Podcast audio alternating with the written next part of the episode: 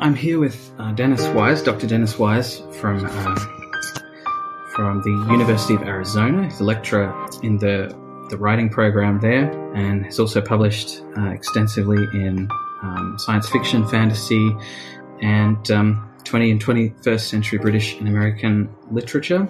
And so, Dennis, you've written quite a few articles, um, sort of looking at Tolkien and Tolkien mm-hmm. studies and various elements of Tolkien's um, Tolkien's work. So, I suppose let's just just begin by by talking briefly about uh, your experience with Tolkien. So, you know, wh- when did you first get into Tolkien? Was it sort of as a child with sort of the Hobbit, the you know the getting read a Hobbit as a child kind of story that a lot of people have, or did you uh, come to Tolkien later? Or I actually did come to him late. I read the Hobbit a couple times in grade school and middle and high school. I liked the mm-hmm. Hobbit, but I think I tried and failed to read Lord of the Rings twice in high school. Um, right, I, ne- okay. I, I, never got past Bombadil. Um, I actually forced yeah. myself to read the whole thing when I was like 22, and I didn't like it much. Um, but then oh, I liked okay. it, read yeah. it again when I was 30, and I was like, "Oh, this is this is pretty cool."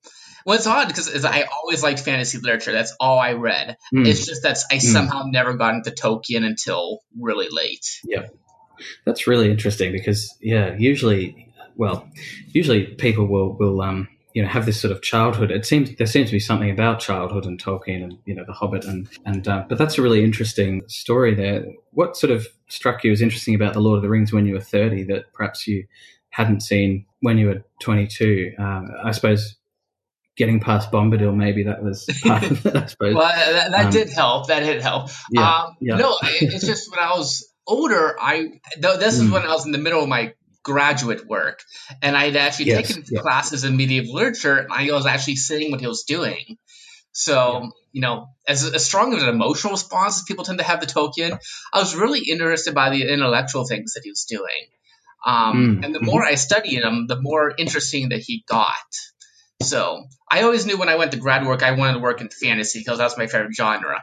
But mm. I then focused on mm. Tolkien because he's obviously the grandfather and things. And, you know, the more medievalism I learned about, um, the more interesting things I saw that he was actually doing in Lord of the Rings. Yeah, yeah, that's that's really interesting, and I think that that that interest in some of Tolkien's, as you say, intellectual side, as it were, comes through in, in your papers. Just out of interest, what were some of the other fantasy writers or, or authors that you were interested in sort of earlier on? Uh, well, my all-time favorite was Stephen Donaldson. I read the Chronicles of Thomas Covenant mm-hmm. when I was really young. Didn't like them the first time I read those either, but I read them again in high school, and I, they just kind of blew me away. Um, I also really a big fan of Glenn Cook, which is he's okay, not the yeah. most famous of the fantasy writers of the 80s and 90s, but he's just something. He's somebody who really does it for me. So Donaldson, Glenn Cook, Ursula Le Guin. Um, yeah. These are for me some of the classics. Le Guin is yeah a favorite of mine as well. Did you um did you read Martin? Um, I know my, my co-host for this podcast. You know, we, we sort of talk a little bit about Martin because he's um he was reading them in the 90s, you know, before the show. Um, so did you ever get into that or was that sort of a, you know, not, not, not something of interest to you? Oh, uh, yeah, actually, you know, you're going to detect, detect, detect a theme here. I read them again in grad school with R. Martin for the first time because yes. there, there, was about 10 right, or 15 yeah. years where I stopped reading fantasy. I slowly got back mm, into mm. it. And I read the 1st mm-hmm. two books for the Song of Ice and Fire. I did not like them. And right, I only read yes. them just because I was bored with my actual graduate work. Then I read a plot summary of book mm-hmm. three in the Song of Ice and Fire, and I read about the Red Wedding, and that was the mm. first time that a plot summary actually made me drop my jaw um, when I got to the Red Wedding part. So right. I started rereading it, um, book three, and then I realized that I was just really reading his books really, really badly. Um, right, yeah. I, I, had kind of like um, a chip on my shoulder about uh, what how good fantasy was, um, and that his mm. fantasy wasn't very good. And you know, I realized I had a very wrong opinion about it, and so that made me pay attention to things like what sort of expectations do we bring to texts when we read okay. them, yeah. and that kind of paves way for some of the research I've done for why people generally generally despise fantasy because I, I was kind of one of those people after because I had stopped reading fantasy mm. for about ten or fifteen years.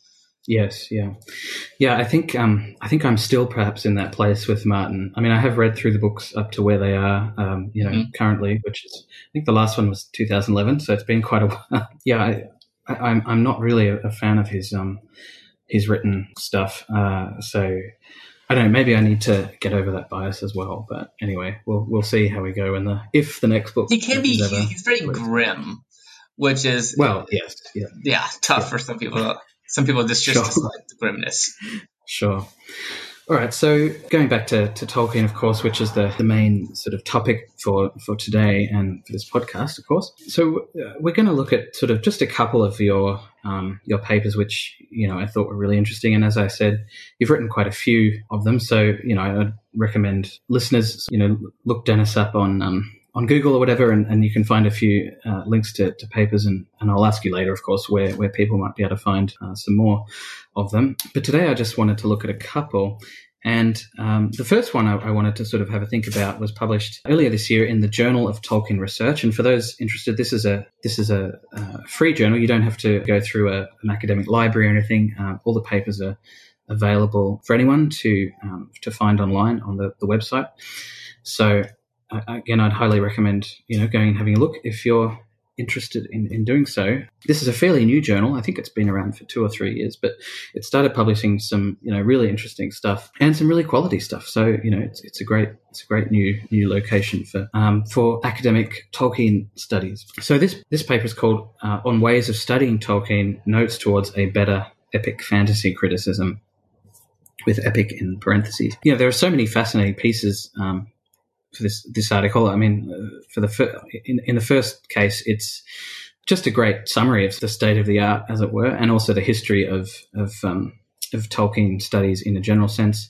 Also, the place of what's been called capital T theory. That was a really useful part of the article. And then you also go on to sort of suggest a new way of, or a new approach to, to studying fantasy and I suppose Tolkien, uh, which is, um, which looks at Strauss, um, Leo Strauss and Straussianism. And I'm going to ask you about that later because being an Australian, I feel like Straussianism is this very American thing. I'm, I'm, not quite sure what it is or what it refers to. I know it's got something to do with sort of the, the secret meaning of text or something like that. but I'm going to ask you about that. One aspect to them, yeah.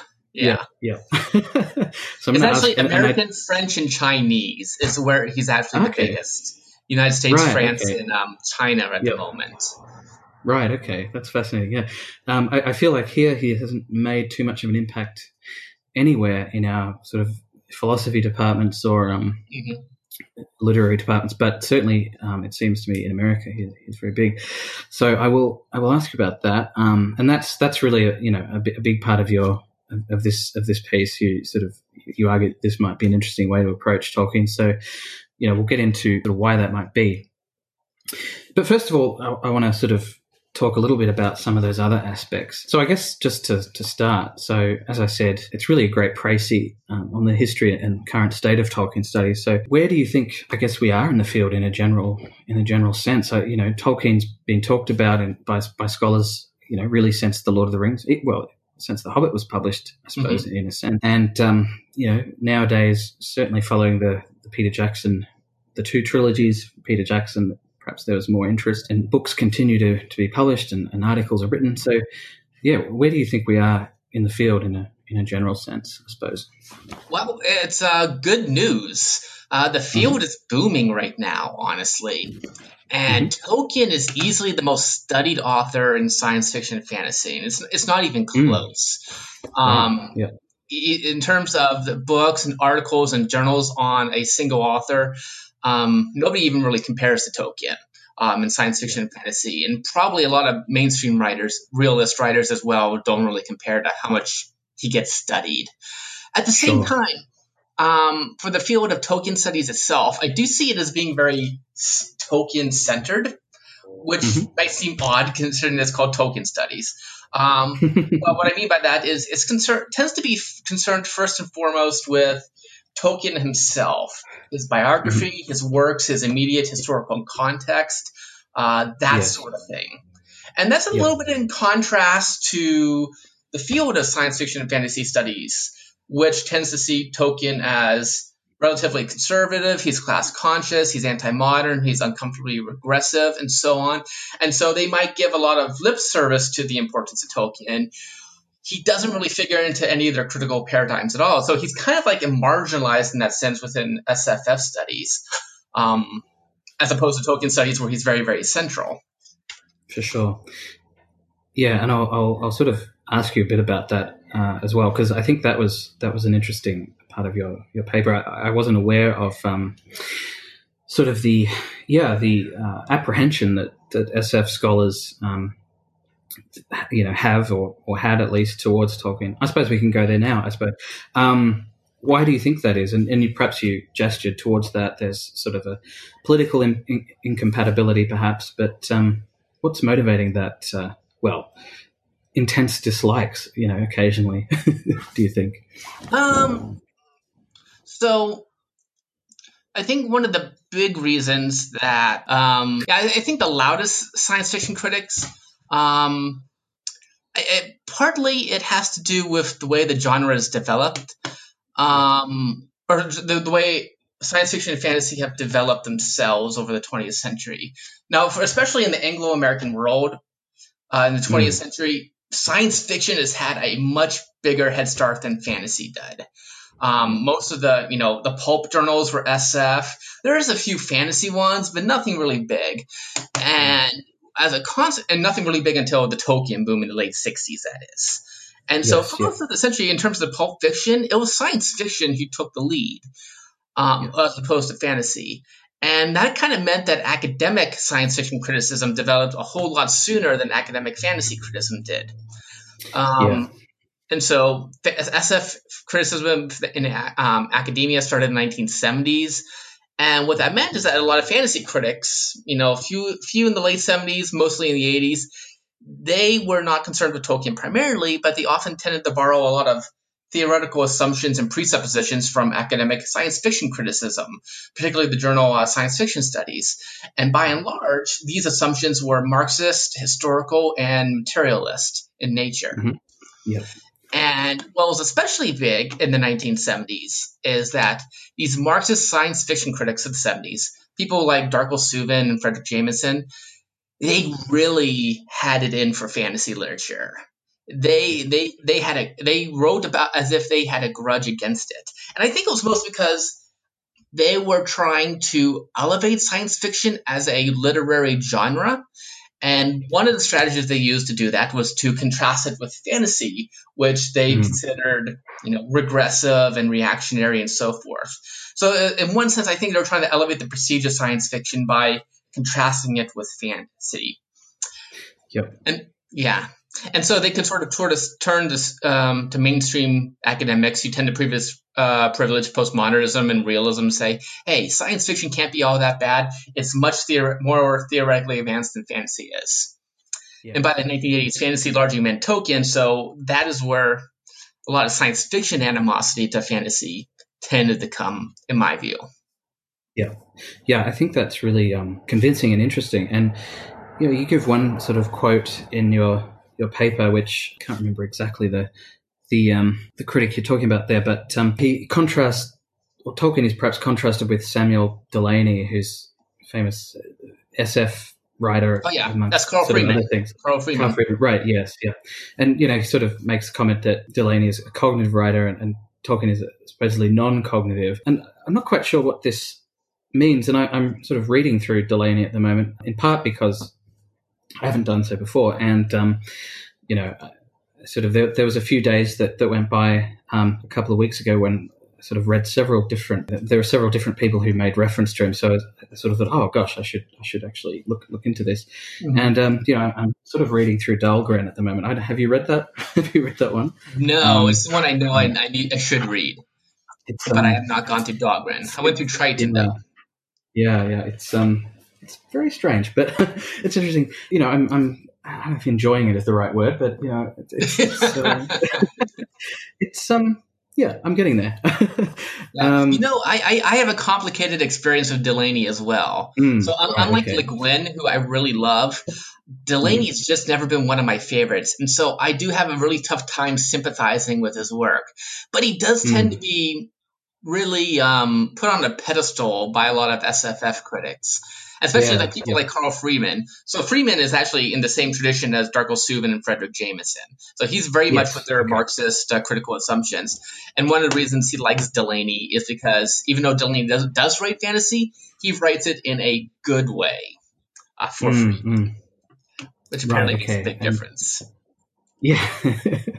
I suppose I was interested, yeah, in this notion of cognitive and what this means. Does does this does this sort of seem to imply political agreement, sort of that there's a there's a fusion between the politics of the critic and the writer, or is there something more that's going on there? Do you think, uh, you know, what what what is non-cognitive about Tolkien in the, the eyes of these critics? Is it just his politics, for example, or is it is it is it something else? Well, for the for people like Suvin and Freedman and Jameson, mm. when you're writing cognitive work, which they consider yeah. this science fiction to be, um, they're mm, saying mm. science fiction allegedly works as a form of extrapolation from present conditions, with the intent of criticizing these present conditions. That's considered mm, mm. cognitive.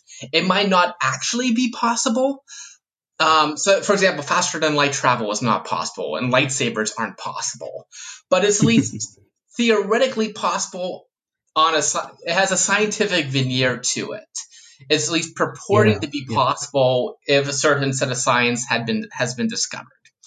Um, mm-hmm. So this idea that the future is something that is extrapolated from the present and that it is compatible with modern science, or what a mm-hmm. future future science might look like, is what cognition means in that case. Fantasy, right. yes. okay. in contrast, is for these critics, they look at fantasy and they say, okay, fantasy is ignoring science because they just want to have books about magic spells and fairies. To put that in a little yeah. bit, you know, combative way. So that's considered irrational and non-cognitive. They're ignoring science. They're ignoring what we know epistemologically about the modern world and saying, mm-hmm. let's have magic spells and fairies. But the, right. you know, to yeah. me, this distinction has never really made a whole lot of sense. Because uh, besides Delany and Le Guin, there's lots of writers uh, in the pulps in the 20th century who've run, written both science fiction and fantasy. So Poul Anderson, Piers Anthony, Stephen Donaldson, they've all written fantasy as good as their SF. But in yes. theoretical terms, um, for Delany in particular, what he does is he is one of the really few pulp writers out of the New Age um, um, New Age SF, um, a New Wave SF. Um, he's one of the few writers. He's explicitly Marxist in his writing. He's explicitly mm. deconstructionist, which in the 70s was very cutting edge.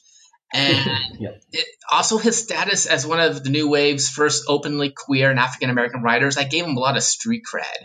So in addition to being really theoretically advanced, he just had a lot of things he was talking about a lot of things that people cared about. So that's why even though Delany's turned to fantasy and sword and sorcery, you know, in the 80s or so, um, that gave his fantasy a cognitive veneer that these Marxist critics were saying that a lot of Tolkien-based fantasy did not have. Yeah, that's interesting. And I, I, have read a couple of Delany's sort of more pure, I guess, SF novels like uh, Babel 17 and Nova. And um, just rereading, I was rereading Babel 17 recently, and I just sort of felt that felt very dated to me, perhaps ironically, given its, as you say, sort of cutting edge status, you know, on publication. Where I, I guess, you know, I'm obviously biased, but I reread Tolkien, and it feels, to use that cliche, kind of timeless. Mm-hmm. um, and look, that's perhaps a, you know stating things a little strongly. Um, I still enjoy his his, his science fiction, um, Delany science fiction novels. But but it, it did it did feel sort of of its time in a way that Tolkien. Uh, you know, still, I guess he still feels of his time, but um, right. for me at least, you know, has, has more resonance. yeah, and one other thing that's weird about this whole uh, binary between cogn- cognitive and mm. non-cognitive is that even though we have a lot of um, writers who do science fiction and fantasy, um, that whole binary doesn't even really apply to Tolkien. Um, because in one sense, Middle Earth is a secondary world with no clear connection to the present world, and seems to have magical elements to it. That's that's for certain. Mm-hmm. Um, but Tolkien was a philologist, and if you ever looked at his academic writings, um, mm-hmm. philology, philology is an intensely intensely intellectual and rigorous field to study. And one of the yes. reasons, and he applies that philological knowledge to the Lord of the Rings, especially in the creation of Arda and his secondary world. And Definitely. one of the reasons he got stuck and so he never published a Silmarillion or his Legendarium within his lifetime. And one of the reasons was he kind of kind of got stuck with it. He couldn't really reconcile uh, the mythical worldview being purported in some of the Silmarillion stories with the scientific worldview that he knew to be true. So, for hmm. example, mm-hmm. um, his elves were allegedly, so this is later in his career, um, he thought that elves would be so enlightened that they would never believe in a flat world cosmology. They would, would always know for the fact that the world was round. Except the problem with that idea was that some of his early stories were very dependent on a flat world cosmology.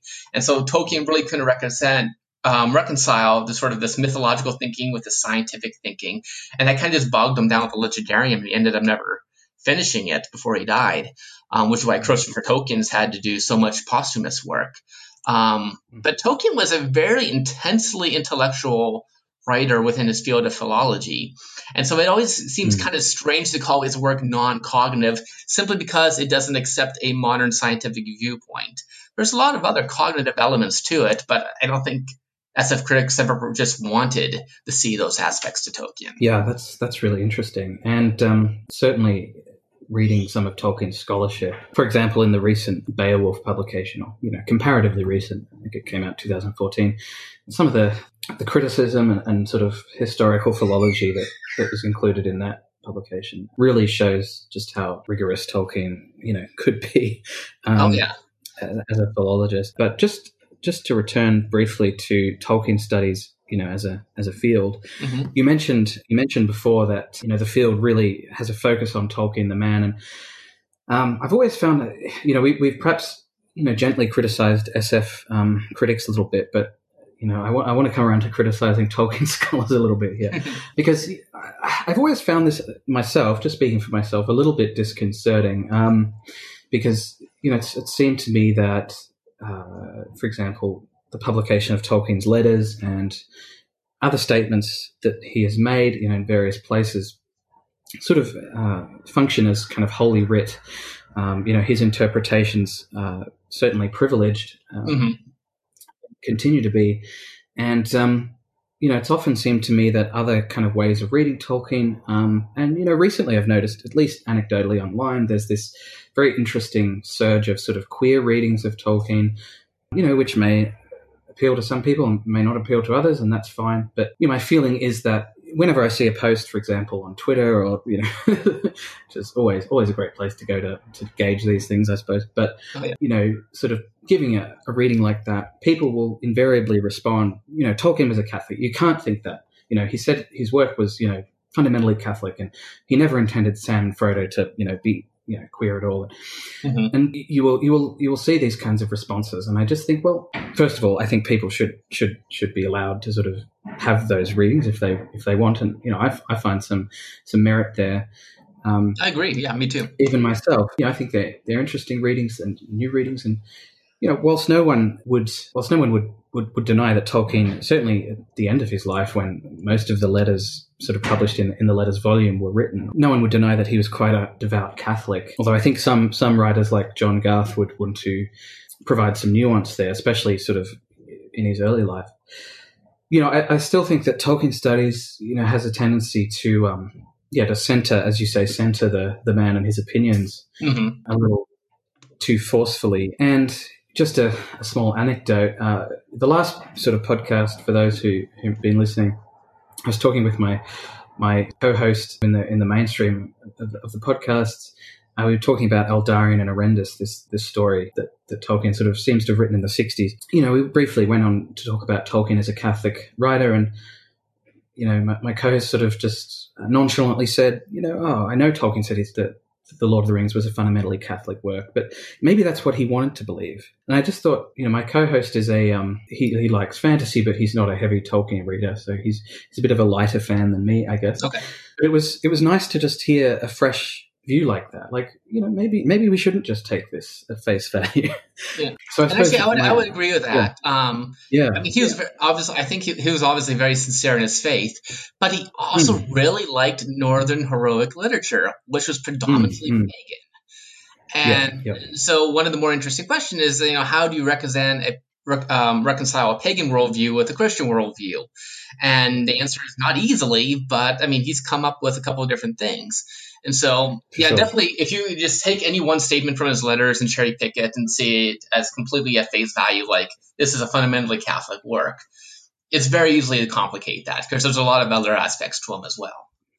That's right. Yeah, and I, my feeling, I suppose, to, it's a long-winded way for me to get to, to a question, but you know, my, my feeling is that for a lot of Tolkien scholars, had they they heard my my, my friend and co-host, you know, had they heard that remark, they would have sort of recoiled from it and said, "Well, you know, no, that's that's not true. We have to take Tolkien very seriously." So, I suppose, where do you feel like Tolkien studies can go forward in the in the biographical sense? Should we should we perhaps place less emphasis on him as a man and more on sort of I guess reader reception, if you like, to use that kind of that kind of jargon, and you know think less about a bit less about those biographical elements, and perhaps make more room for some of these more, you know, these new readings that are sort of popular these days.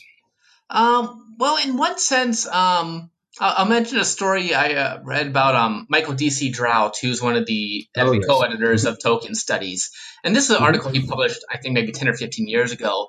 But he, he mm-hmm. mentioned like one of the reason, one of the most common reasons people have articles rejected from Tolkien Studies is because they tend to take Tolkien too much at face value. They aren't critical enough. Mm. In their mm-hmm. evaluations, mm-hmm. and so this is like so this this awareness that you can't just you know take Tolkien's biographical statements as, as wholly read is is common at least within you know the most advanced uh, Tolkien studies in the field.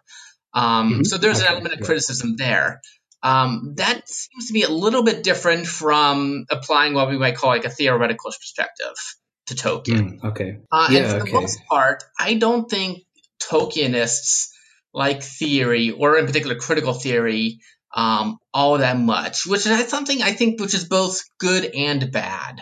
Um, it's good in the sense that you know if you look at Tolkien criticism, hoping to find an explanation of what a particular thing in Tolkien is going on. Um, I think Tolkien studies tends to be really good at that.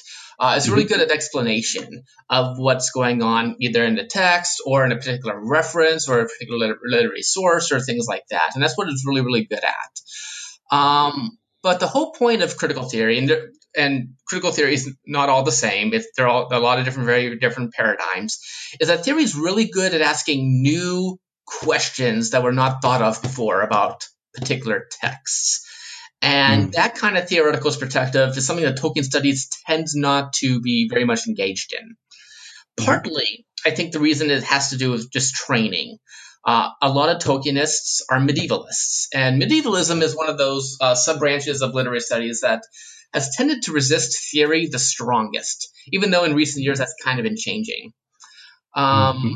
But more importantly, a lot of Tolkienists, you know, tend to go into the field because they are deeply in love with Tolkien's work, and mm. the critical aspects of theory are not really compatible with a writer whom you're deeply in love with. Um, and just as importantly, um, Tolkien, who who is, you know, uh, despite what we've just been saying, he is relatively conservative. He is a Catholic. He's class conscious. He's a monarchist, um, or at least as mm. close as one you're going to find in the 20th century. and he just isn't the sort of writer that a lot of these uh, contemporary theoretical paradigms were developed to praise. Um, mm, As good as theory is, as is at asking and thinking up new kinds of questions to ask of text. For Tolkien, the answers to the typical questions the theory tends to ask, um, the answers all tend to be negative. Um, and that same goes for all the many hair, errors Tolkien has in modern epic fantasy. And so that's one of my viewpoints, whereas critical theory is something that's both necessary and good, he it doesn't tend to work well with Tolkien because I think Tolkien was just too different of a writer, um, and that the assumptions behind theory just don't know how, what to do with them basically. Sure. So we kind of need. Th- yeah, go on. Sorry. Oh yeah, so we just kind of like need new theoretical paradigms in in order to approach Tolkien in epic fantasy. Sure, sure, and and we'll we'll come to Straussianism in a, in a moment, but just before that, I know you're sort of also interested in, in feminist sort of uh, theory. So, if we take that as a, an example, do you think that, that, for example, approaching Tolkien with a feminist lens Um, I mean, a, on, on, a sort of a, I don't know, a basic level, if you like, you might just look at the Lord of the Rings and say, oh, there's, you know, few women in it, therefore Tolkien is bad. Um, and you can get that sort of negative reading. Um, but, you know, I've read some pretty interesting and nuanced feminist perspectives on Tolkien um, that don't just sort of churn out sort of a, a default negative response um, that are critical, but but also kind of you know thought provoking, provoking and interesting. And of course, as I mentioned, we, we talked about Aldarion and Erendis in the last podcast, and gosh, there's a lot there, you know, that is that is fascinating from from that point of view. The character of Erendis, and then Ancalimë, her daughter, and, and the whole the, the, whole perspective that they have towards men. And um, there's a whole yeah, there's a whole interesting discussion to be had about that story you know, from a feminist point of view. But mm-hmm. do you think there's room for capital C, capital T critical theory to approach Tolkien in a nuanced? Interesting way or do you think it's just and, and for example you know thinking about feminist studies for example or do you think that as you say it's just not not really the right approach and and i know in, in this paper that we've been sort of that i've mentioned that we've been talking about you discuss a couple of, of sort of new new approaches. I think Helen Young, for example, on race and, and, and a few others. But um, yeah, I'd be interested to get your thoughts on that. Yeah, so um, the, the, that you bring up feminism in particular is an interesting case with Tolkien, and yeah. that uh, there have been attempts to read Tolkien um, in light of feminism, uh, feminist theory, but they have tended not, in my view, to be very theoretically informed uh, feminist okay. approaches to Tolkien. So they might talk about his female characters, or they might talk about his personal views on women, um, and that doesn't quite answer the more maybe the deeper theoretical issues when it comes to feminism. Now, feminism mm. is like most critical theories. It's one of those theories where you can't just say the word feminism. There's lots of different kinds, mm. and yes. so things like um, postmodern feminism that's been influenced by Michel Foucault, I think is very antithetical to what Tolkien is about. Um, and that's basically we're saying, you know, gender is entirely a social construct. It's a strong form of social constructivism that denies any agency or power to the idea of nature. And mm-hmm. I think that's very much I mean, so in one sense, that could be seen as a very progressive and radical view, um, but it's not something that's really compatible with Tolkien because he does kind of believe in uh, a type of essentialism. He does believe in a, unifi- a unified, coherent cosmos um, with God, sort of God at the apex. Um, and he does, in some sense, believe there's a natural place for people within this cosmos. And that's not an assumption that's going to do very well under like um, a postmodern feminist lens. Now, mm-hmm. one of the things I do think with Tolkien is that he probably, like a postmodern feminist lens or even second wave feminism, isn't very much on a gender. He probably was more familiar with uh, the first wave feminism, um, where basically assume um, a liberal subject for feminists who are trying to, you know, think, get the right to vote and things like that. Um, he, I think he tends to be very much. He never comes out and says it, but my sense of Tolkien is that he was not a fan of social activism per se. um, yeah. I mean, the idea that you could overturn the current social order by purely human or secular efforts is mm. kind of what Saruman does. And he, mm. I think, mm. the idea of purely secular revolutions as being um, a recipe for tyranny, in a sense. I mean, he would have seen this with um, um, the um, the Soviet Revolution in 1919. Um, he would have seen this in very other ways. Um, but in a sense, he has a very Burke, conservative Burkean perspective on that. And so this idea of, you know, changing society through social activism by purely secular efforts, I think he would have hmm. thought is hubristic. So even in a first wave feminism sense, he's kind of orthogonal to that. Mm-hmm. Now he's sympathetic to women, um, mm. as, as part of his Christian background. But the assumptions that he brings to a text like Lord of the Rings, I think, just don't really work uh, well under any of the really major feminist paradigms that I know of. so talking about feminism Tolkien is, is kind of tough in that sense. Sure. This is something that uh, we did talk about a little last time with regards again to Aldarion and Erendis. Do you think that's a sort of a later work, sort of a 60s work? And I, and I asked this of my co host. Do you think that some of that later work, perhaps Aldarion and Erendis, some of the other post Lord of the Rings material, do you think there's a sort of sense that there's perhaps a, a growing awareness that you know, in the Lord of the Rings, for example, the lack of women characters, you know, comparatively speaking, is a problem, and that perhaps he's thinking about redressing that, for example, in the character of Erendis and and her perspective, or do you think that takes it a bit too far? It's possible. Um, mm. I mean, I haven't re- re- read that particular text recently. Uh, my mm, sense sure, is that it, it, might be easy to read things in Tolkien that we want to read in Tolkien um, sure, as well. And so, I mean, yeah. we kind of want him to be, you know, pro-feminism, whatnot. And mm-hmm. whereas he, he has he has this one, in one sense, he has this very universalist perspective. We are all equal under God. You know, men, women, rich, poor. I mean, that's a very ancient Christian tradition that I think he was very much in favor of. And so mm-hmm. he was certainly mm-hmm. not, um, you know, regressive in that sense. But in terms of the theoretical ideas that, you know, you know, postmodern feminism or second wave feminism um, kind of promote. He was very much against those kinds of uh, mm. theories, and so in one yeah. sense, it's, it's, it's hard to say in that sense. Yeah, yeah, and perhaps that's just a, a speculation from from me, but um, in any case, yeah. So so you know we've we've sort of talked about about critical theory, but but as I mentioned before, and as you've sort of gestured towards in this paper, you also make a make an argument, make a sort of positive argument for a Straussian reading or approach to Tolkien. So, first of all, as I said towards the beginning of the podcast, as an Australian, I'm not familiar with Strauss. So, who was he, and what is his philosophy about? And um, we'll start there anyway. okay. Well, I might I might suggest I'm, I'm, arguing more closely for maybe a neo-Straussian approach. Okay. Because um, yeah, there's yeah. a lot of Strauss that I don't quite accept. That idea that there's like secret hidden meanings to texts. It's one of the things I think is a little bit wonky about his writing. Um, right, yeah. Basically, Leo Strauss is this German-born political philosopher who was extremely skeptical of the historicist schools of thought that was promoted by people like Friedrich Nietzsche and Martin Heidegger. Um, and he was mainly interested in understanding classical political philosophy, especially Plato, as a way of resisting the wholesale relativism he saw as endemic to modern thinking. That is, rather than seeing individual subjectivity as something that's wholly determined by history, which, by the way, is something that Marxist theory tends to do. Hmm. Strauss understood classical political philosophy as taking its orientation from what, what it understood to be as nature, or the whole. For Strauss, this understanding of nature is very radical and critical because it resists what the many consider true by convention or by opinion or by tradition. Uh, in contrast, a lot of modern critical theory tends to consider understand nature as something that's thoroughly regressive rather than radical, and many forms of contemporary literary criticism present uh, proceed under that assumption that nature is wholly bad and not useful at all. It's one of the reasons why they tend to be so dismissive of Tolkien, who does seem to accept um, something like a natural order of things.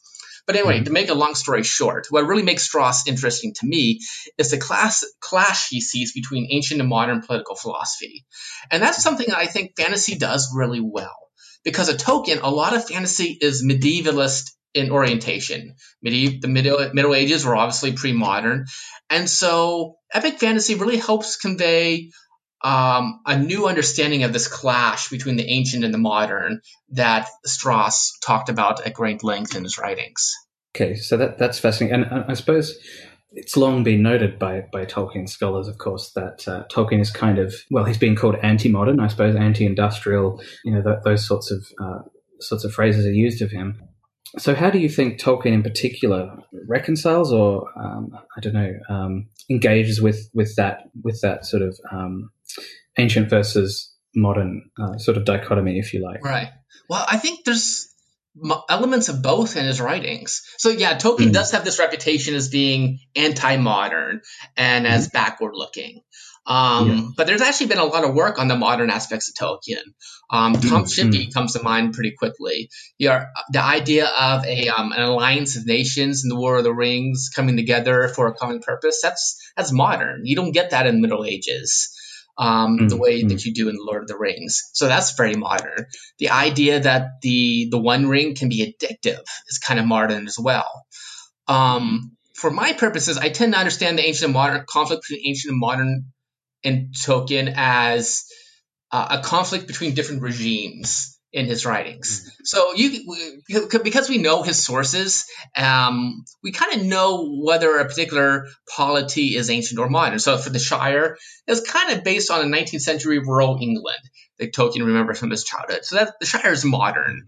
Uh, Lake Town is modern. Mordor and um, uh, Saruman's empire, those are all modern polities. In contrast, mm. you get things like Rohan and Gondor and the elves, who are mm. um, pre modern in a sense.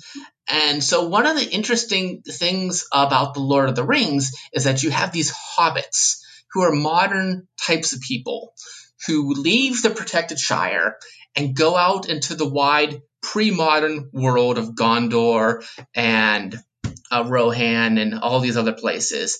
And they are improved by that experience. When the hobbits come back to the Shire, everybody except Bilbo is nobler, braver. Um, um, they have the wherewithal to withstand Sharky's take over the Shire. Whereas I think um, Merry and Pippin would not have been able to do that had they not engaged in their adventures in Middle Earth. And so The Lord of the Rings is really this book where you have people from modern times interacting with people from pre-modern times, and both are being improved by those experiences. So in one, and so in that sense, Tolkien is not anti-modern. he is just saying we need to look at what is non-modern and f- figure out what we can learn from it. And that's one of the more interesting dynamics I think that play at the Lord of the Rings. What what does sort of reading Strauss, I guess, or how does how does his idea of this sort of modern versus ancient uh, political philosophy, how does that sort of play into what Tolkien is doing, I guess, or how does that oh, clarify what Tolkien is doing? Um, yeah, so yeah, Strauss himself actually is a very enigmatic writer. Um, it, it's kind of hard mm. to pinpoint his views on any one particular subject, and so his whole discussion of the ancient and modern is like is wedged between discussions of different writers in various places in his work. So it's kind of hard to sort of um, tease out the nuances and pieces of that. But I think hmm. the big thing with Strauss is that he liked the idea that classical political philosophy emphasized the idea that man is naturally a part of his polity. Um, okay. The, the, Greek city state polis for the Greek writers. But man is very much a member of his society naturally. And that is one of the innovations that modern political philosophy has kind of done away with. So if you look at, you know, the early, um, early modern liberal theorists like uh, Locke and Hobbes, they say that man, you can extrapolate man out of civil society and into the state of nature. So, but basically, they're saying civil society and nature are not the same. And that's kind of a radical innovation off of classical political philosophy because they didn't think you can make mm. that distinction.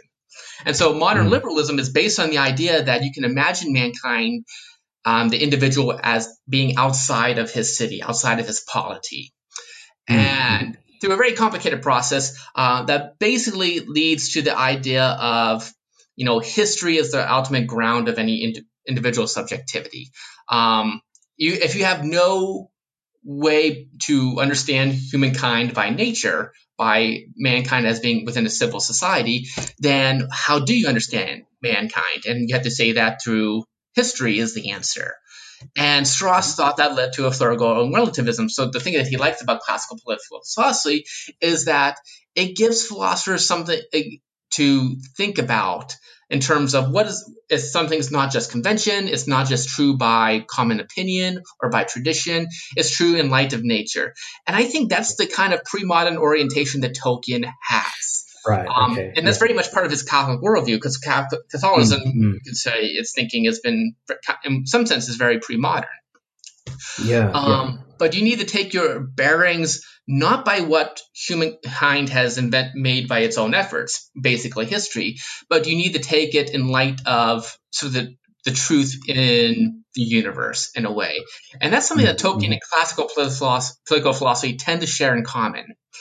Um, in terms of political viewpoints, um, the understanding politics, I think Tolkien is very much much more in line with classical political philosophy than he is modern political philosophy. Obviously, with characters like Saruman, he does not believe in uh, mm-hmm. the, the, idea of real realpolitik as a real driver of international relations. He just thinks that's fundamentally flawed.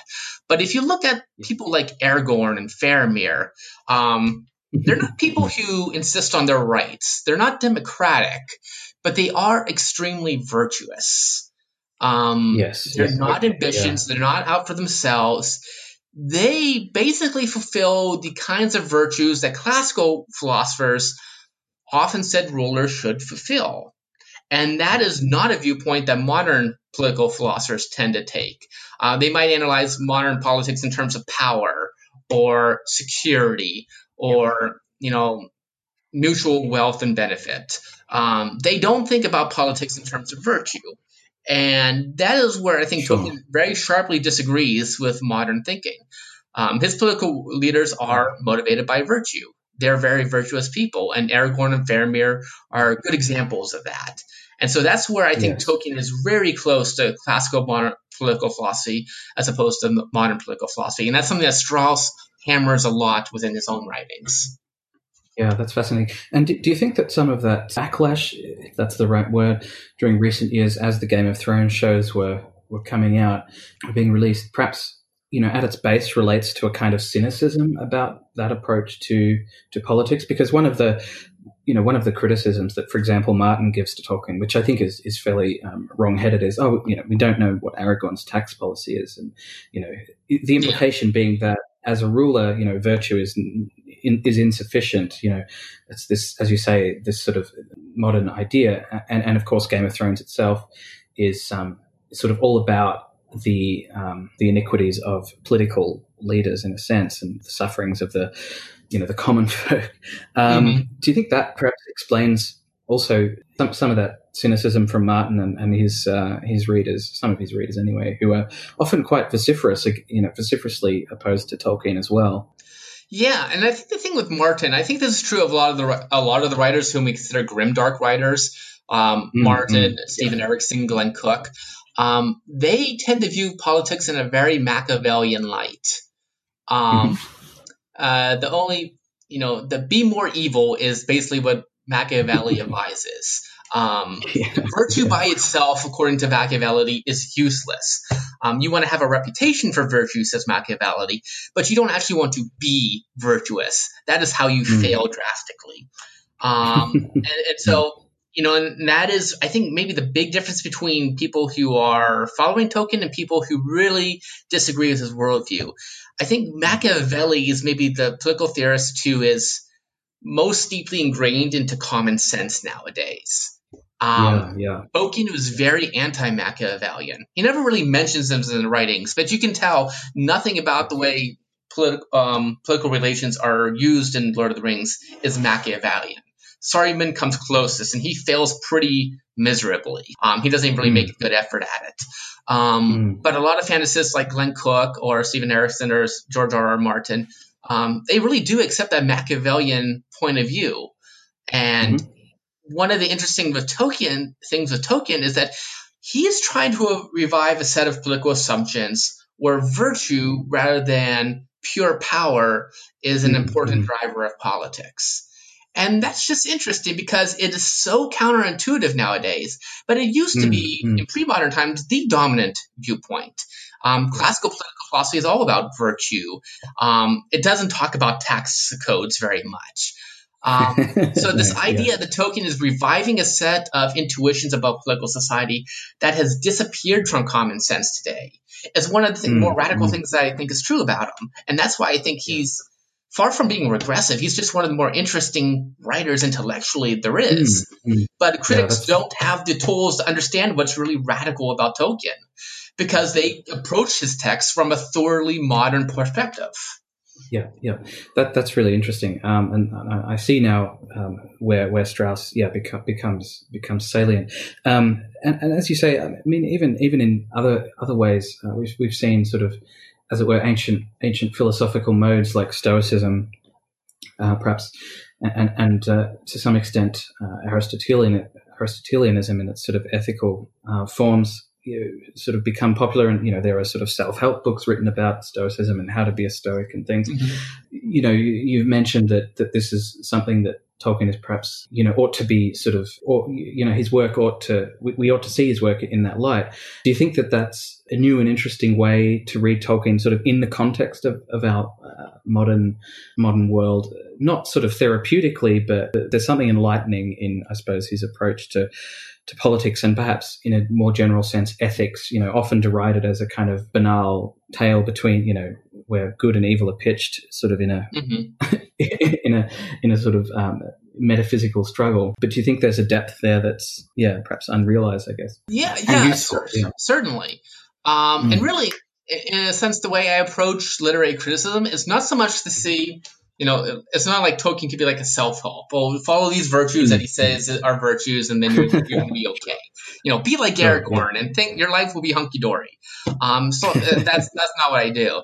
Um, but I think he's interesting because the assumptions that are inherent within the social and political orders of Middle Earth are just so thoroughly unusual from a modern perspective that, mm, that mm. they help us understand what we consider to be assumptions that we don't understand. Mm.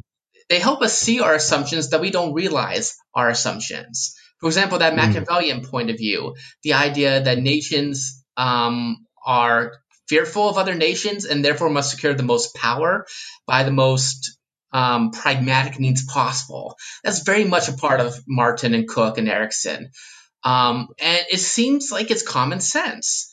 But Tolkien helps us realize there, that's a sort of historical viewpoint that wasn't always the case. And so that idea that he can help us question certain assumptions we have is just very interesting. Yeah. Now, there's some things yeah. about Tolkien I think he's really wrong about. Um, sure. Mm. But even when you're a writer is wrong, they can help you think about old questions in new ways. And that's what Tolkien does. So I suppose I think we'll, we'll leave our discussion of Strauss there. Um, I think you know I think you've explained really nicely you know how that how that can sort of perhaps help to enlighten some of Tolkien's sort of perspectives. But just to move on briefly to your other paper, and I know this, this wasn't a great segue, but the, the quite quite quite a, quite a different I thought it was topic. very smooth. I didn't even notice a segue. Indeed. The the second paper I, I, sort of wanted to look at is is from a, a, different journal, Tolkien Studies, which has sort of become the premier journal. Unfortunately, I, I think you do need a subscription to, to have a look at that. But I will I will give the name of the article. So it's from 2016, or the title, I should say. Uh, it's called "The Book of the Lost Narrator: Rereading the Silmarillion as a Unified Text." So this article deals with this sort of broad theme, which has become very uh, sort of I don't, know, don't want to say de rigueur, but popular in Tolkien studies in the last, I would say, 10 or so years. And, and a number of scholars have written interesting papers papers on it, and that is Tolkien is a kind of metafictionist. So um, Tolkien is, uh, yeah, as a writer who is, um, you know, situating his text in some sort of some sort of historical context, and perhaps the you know the well known example, of course, is the Lord of the Rings is you know, is said to be a kind of a redaction or, or, some sort of compilation sort of constructed out of the Red Book of Westmarch, which, you know, in the secondary world, to use his, his, his, his phrase, um, you know, was sort of a compilation, um, perhaps diaries and things produced by the hobbits. You know, many, many, many uh, scholars, Verlyn Flieger, Michael Drout, Vladimir Brljak, very, various others have, have written, as I say, written on this. But you've produced a piece uh, which looks at the Silmarillion and sort of tries to argue that, you know, against this idea that, uh, which some scholars have, have put forward, like I think Gergely Nagy is one of one of the, the main proponents of this idea. Uh, the Silmarillion is kind of a, you know, it's a bit of a hodgepodge of, of, of disparate right. sources um, that right. have sort of you know in, in, this secondary world has been put together and you've you've argued sort of no we have to we, we should really see the Silmarillion as a kind of well as the title suggests as a unified um, text. So I suppose first do you mind giving some sort of background on, on on the paper and sort of why you felt sort of compelled to to write it I suppose? What was it about that that sort of idea that that we should sort of radically decenter I don't know the the sort of um, the Silmarillion, you know, in some sense. And what what then I suppose do you think about you know how we should read the text uh, of, of, the of the work as a kind of um, in a kind of unified perspective? Okay, yeah. Um, so actually, first, let me mention that if anybody is interested in an article and they don't have access to it, um, you can just email me. I can send you a copy. So even uh, if awesome. it's behind a paywall, just email me. Email me. I can get you a copy, and that's not a problem. But yeah, so for that article about the Silmarillion as a unified text, um, to be honest, I don't have a fancy theoretical argument for that view. Uh, it's simply how I always mm. read the 1977 Silmarillion. Um, and actually, yeah. the, uni- the, unified view that is one co- coherent text, not a hodgepodge of other things. That unified view is how most people did read the Silmarillion when it first came out. Mm. before Christopher mm. Tolkien started publishing the History of Middle Earth. And only mm, then, mm. after the history of Middle Earth, did everybody really get a chance to see just how hard Christopher Tolkien had to work to wrest the Silmarillion into its final form. Mm-hmm. But as necessarily as the history of Middle Earth has been for Tolkien scholarship, uh, it's not a page turner if, if you ever try to go through it. um, it's interesting in its own right, but it's not gonna you know keep you up into the wee hours of the morning. Um, the Silmarillion itself is not an easy text, but the history of Middle Earth is much less easy. So, for better yeah. or worse, in my view, the Silmarillion, uh, the 1977 book, that's destined to be the book that most people think about when they think about Tolkien's Legendarium, even if it mm. is a partial collaboration with his son Christopher. So basically, my article on Tolkien studies is just an attempt to affirm the hmm. central mm. status of the Silmarillion by suggesting that its purported flaws they aren't really flaws. They're just mm. deliberate deliberate aspects imposed into that text by a hypothetical narrator. And mm, really, okay. I don't think the argument is that far fetched, even though it wasn't Tolkien's original intention. Because even if Tolkien never originally intended to present his legendarium stories as a single, coherent, unified story, those stories were all still written by one person, Tolkien himself. So it's really not that hard to see Tolkien themes appearing over and over again in the 1977 Silmarillion. So in that sense, I think it's kind of intuitive to read it as a unified text because it was written by one guy, Tolkien. yeah, I mean that that makes yeah that makes sense. Do you think? Uh, yeah, I suppose this, this, this gets into how we sort of approach um, even even the Lord of the Rings. But do you think approaching uh, or as, as for example, Michael Drout has has argued, and um, I believe will be arguing in greater detail in his upcoming book, you know, that we should really focus or you know, place greater focus on the kind of uh, the metafic- metafictional aspects of, for example, the Lord of the Rings, um, and the Silmarillion, I guess, to an extent as well. You know that that, that it is in, in, some sense a constructed text of this secondary world, and that yes, we know that Tolkien wrote the text, but you know we should actually take the uh, the sort of metafictional conceit seriously, we should, you know, we should read the the preface and the the note on the t- or whatever the note on Shire records at the start of the Lord of the Rings, and and that we should, um, you know, that that should be a sort of important element of our reading, and that therefore we shouldn't take everything in the text kind of as a literal, as we might read a novel, as a kind of literal uh, chronicle of, of events, for example, that you know, and uh, I think Professor Drout, you know, often talks about the, the, the, poems, and you know, should we should we really believe that Sam, you know, recites this this poem about the troll or Gil-galad, or you know, should we should we sort of think about, um, you know, as a philologist like Tolkien might, should we should we approach the text as well? You know, perhaps this poem is a is a kind of interpolation of a later redactor or something like that, and that if you take that to, I guess, an extreme, it, it, it can introduce a kind of radical. Um, uh, I don't, I don't, know, like radical skepticism about about the events that we're reading about, even about the even about the sort of you know, as we've mentioned before, the natural sort of hierarchy, if you like, that Tolkien mm-hmm. seems to hold so so close. So you know, that, that's a I guess increasingly interesting and and um, common commonly well at least commonly discussed idea in, in Tolkien studies. So do you think do you think Michael Drout is, is right there, or would you sort of want to bring us back from that skeptical precipice. well, no, I, I, I, think he's mostly right.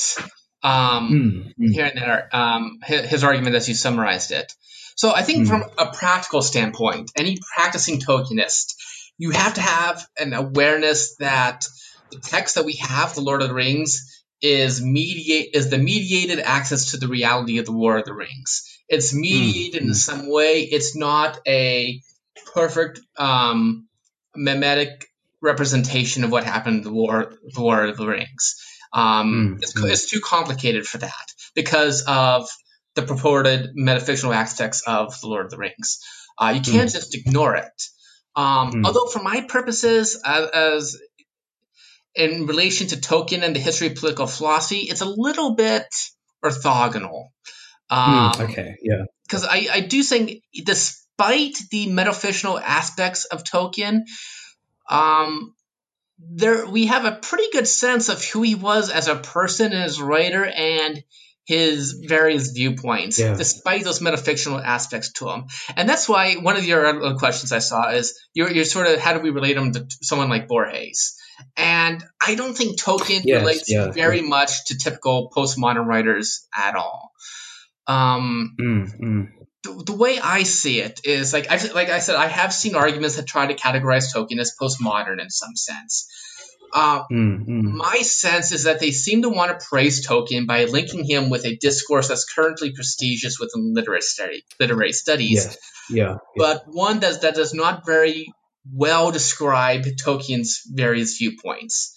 So things like the appendices, the maps, and the prologue, um, even things like his unpublished book of Mazarbul, um, yes, from yeah. the mines of Moria, Moria um, I, I, t- I do tend to see them as a way of reinforcing the believability of his fiction by cloaking it, cloaking it within a modern scholarly apparatus. And this is something mm. that hmm. he would have been very familiar with as a philologist who's studying, you know, medieval cultures. You know, you don't have direct access to the past. You can only sort mm. of hmm. make educated guesses about it based on what has survived the surviving historical record.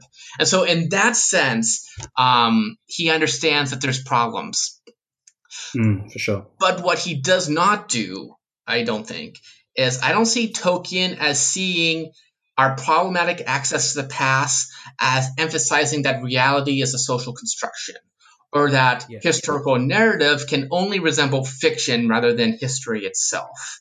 And that is what I see metafictionists like Borges or Tim O'Brien doing. Although mm, metafiction mm. doesn't entirely equate to postmodernism, I don't see Tolkien as postmodern because I think in the end he believes in history. Maybe our yes. access to that true history is problematic or complicated, um, and maybe mm. it's never going to be perfect. But that's more of a problem of transmitting historical knowledge to current times than it is a full-scale assault on what historical knowledge even means.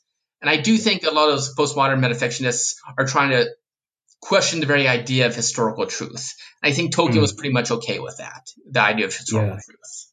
Yeah, I agree, and, and and I think you know, as an archaeologist, I, I tend to I tend to side more with Tolkien. I mean, I need to anyway because I need to believe that there was you know some sort of past.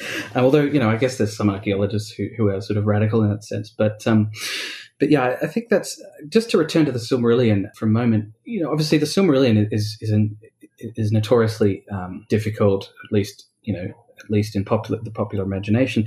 And of course, mm-hmm. it begins with this with this creation story. And, and you mentioned, well, you know, Tolkien believes in history.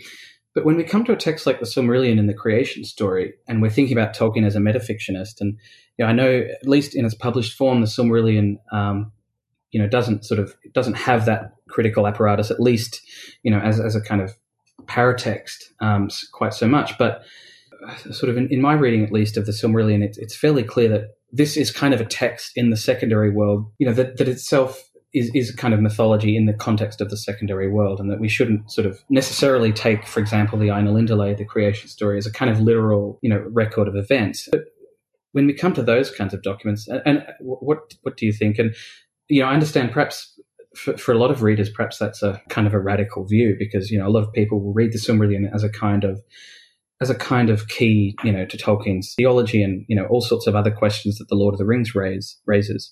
And they'll simply point to some aspect in the Silmarillion and say, well, you know, this is what it says. Therefore, you know, here's our answer. You know, do you think if we approach the Silmarillion as a kind of, in this metaph- from this metafictional point of view, we can, you know, we can sort of question some of the, I don't know, the, as, as you say, the, the kind of historical elements of it, given that, given that the kind of genre that we're looking at in, for example, the Ainulindalë, you know, is, is clearly mythological. Yes, yes. So, so within the story right. world, you, you, you think that we should sort of see the um, Ainulindalë as being semi-fictional and fictionalized in a sense within the story world itself. Yeah, I think so. I mean, that's just how I read it because it reads to me so so obviously as a kind of in a genre sense as a kind of mythological text you know analogous to um, genesis in in an obvious way and perhaps i'm only saying this because you know I'm, i myself read for example biblical texts in that way you know and i'm not myself mm-hmm. religious um, you know which which perhaps is just is just a, a you know a result of my perspective then do you think that's going too far in, in that sense or actually that, that's an interesting question because i mean there is a tradition of biblical literalism of reading everything mm. in the hmm. bible as a literal record of the way things are but usually mm, from mm. Um, like american evangelicals and some protestant sects um, i'm not really sure of the catholic standpoint on it but i think they're a little bit more open to a sort of metaphorical or more spiritual interpretation of things like the mm. Book of hmm. Genesis. And so, even sure. though we don't quite under- know if what books like Genesis or the Anu, um, Dali, we don't even know if they're literally true, but in a sense, they're spirit- spiritually or metaphorically true. Um, mm, they're. They're, they, they're, they're a story that forms the meditation of, of, on for modern faith in that sense. And so mm. necessarily, I don't think the question of the literal truth of the mythological stories in within Arda is not necessarily the most important question to ask, but how those mm. stories tend to be used by the characters within Middle mm-hmm. Earth. Mm-hmm. And I think mm, for the mm. most part, I mean, you know, the elves, um, the men of Gondor, the men of Rohan, they tend to assume the truth of those stories, or at least they act under the assumption that those stories are true. And that's just mm part of growing up within a certain tradition of thought. So, in that sense, the literal truth of the creation story and the Silmarillion within the story world itself, you know, that's kind of an open question, but I don't think you necessarily mm. have to believe in it literally within the story world for it to have a very concrete effect on how the characters in Middle Earth understand the world. So I think at this stage we can bring the conversation to a close. Was there anything else, I guess, you, you wanted to, or you would like to say, you know, regarding the, you know, Tolkien as a metafictionist, this topic? I think you've you've sort of summarized summarized your view in that in that paper. But yeah, was there anything I guess you wanted to wanted to mention or? No, it's just um, the, the whole field of Tolkien studies right now is really robust. Um, it's really mm, moving mm. along. And so it's really interesting to talk about these issues of where the field is going and what kind of changes yeah. uh, there are. Sure. You mentioned the idea of like um, the idea of a diverse Tolkien has been gaining some steam in some circles. And I, mm. you know, I hmm. think that that's a really promising new trend for the field. Um, mm-hmm. Although I do have some skeptical about some of the pre- theoretical presuppositions that are um, sure. that drive those particular readings, but the basic goals themselves, I think, are very laudable. And so, understanding where the Tolkien field of Tolkien studies are going to go in the next 10 years, it's just a really fascinating topic because there's so much research being done on Tolkien. So many different people from multiple countries, multiple continents are doing work on Tolkien. And so we really have a chance to see a lot of different perspectives on a single mm-hmm. writer um, yeah, yeah. that we really don't get to see for any other writer I know about. Um, I don't, mm. I don't think produce who aspires so much criticism as Tolkien does across so many different languages and continents and countries.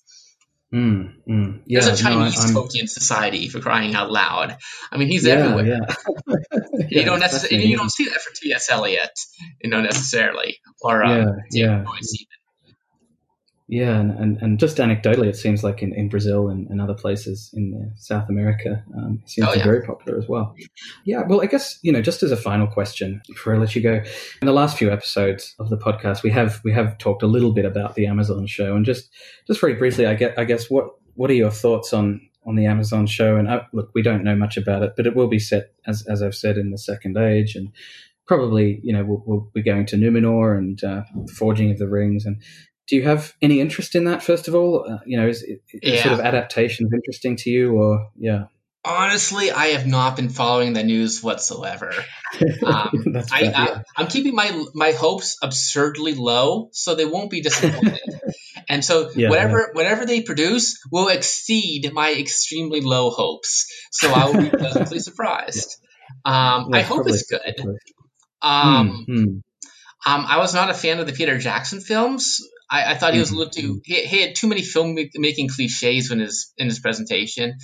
Um, mm-hmm. But I really like some of the things that Amazon has done. So, you know, mm. we'll see. We'll, we'll see how it comes. No, I think I think that's a very a very reasonable position at this stage. and as I've said, we know almost nothing about it apart from the setting. So you know they're they're being very very coy at the moment. But yeah, we'll we'll see. Well, look, thank you for coming coming on. Um, I think that was a fascinating discussion, and you know I certainly learned learned a lot about uh, about Strauss and um, you know, I'll be looking for. I know in your in, the, in that paper, um, you do mention a few sort of uh, a few tentative, perhaps neo Straussian readings that that uh, you know, if, if readers want to, or if listeners, I should say, want to want to go and read that paper, you know, you can you can also look up. But um, hopefully, we'll see perhaps more more of that. Are, you sort of thinking about writing more in that in that space, perhaps? Oh, yeah. Strauss, I, I am working on my monograph right now, which is called oh. um, Spectres of Tolkien. Oh wow! Okay, well I shall so definitely. I'm currently be... working on that at the moment. That's awesome. I shall I shall definitely get that when it when it comes out. Very good. And uh, where where can people sort of find you if they're interested in um, having a look at some of your some of these papers that we've talked about? And, and as I said, there are there are quite a few others as well, and not only on Tolkien, but you know various other uh, literature related topics. Well, my, my website is denniswilsonwise.net. Um, mm-hmm. So that's my academic website. You can look up my CV, anything else. Um, if you see anything that captures your interest, my email is on my website as well, and you can just contact me at any point. Um, you can Google me. I'm on my University of Arizona department uh, faculty page, so I show show up that way on Google. Um, but yeah, you can just Google me. Uh, like I said, my website is uh, denniswilsonwise.net. But awesome, um, fantastic. I'm pretty open to email, so it doesn't matter to me. All right. Well, fantastic. Well, thank you, uh, Dennis, for coming on. I think uh, you know, as I said, I learnt a lot, so that was that was a great discussion. So, um, all the best, and I will eagerly await your monograph. thank you so much, Benjamin. It was a real pleasure um, chatting with you today from right, half a world no away. Indeed, yes. Um, all right. Well, we'll have a good evening, and uh, yeah, we'll we'll we'll uh, watch your career with great interest, as Senator Palpatine would say. All right. Thank you so All much. Right.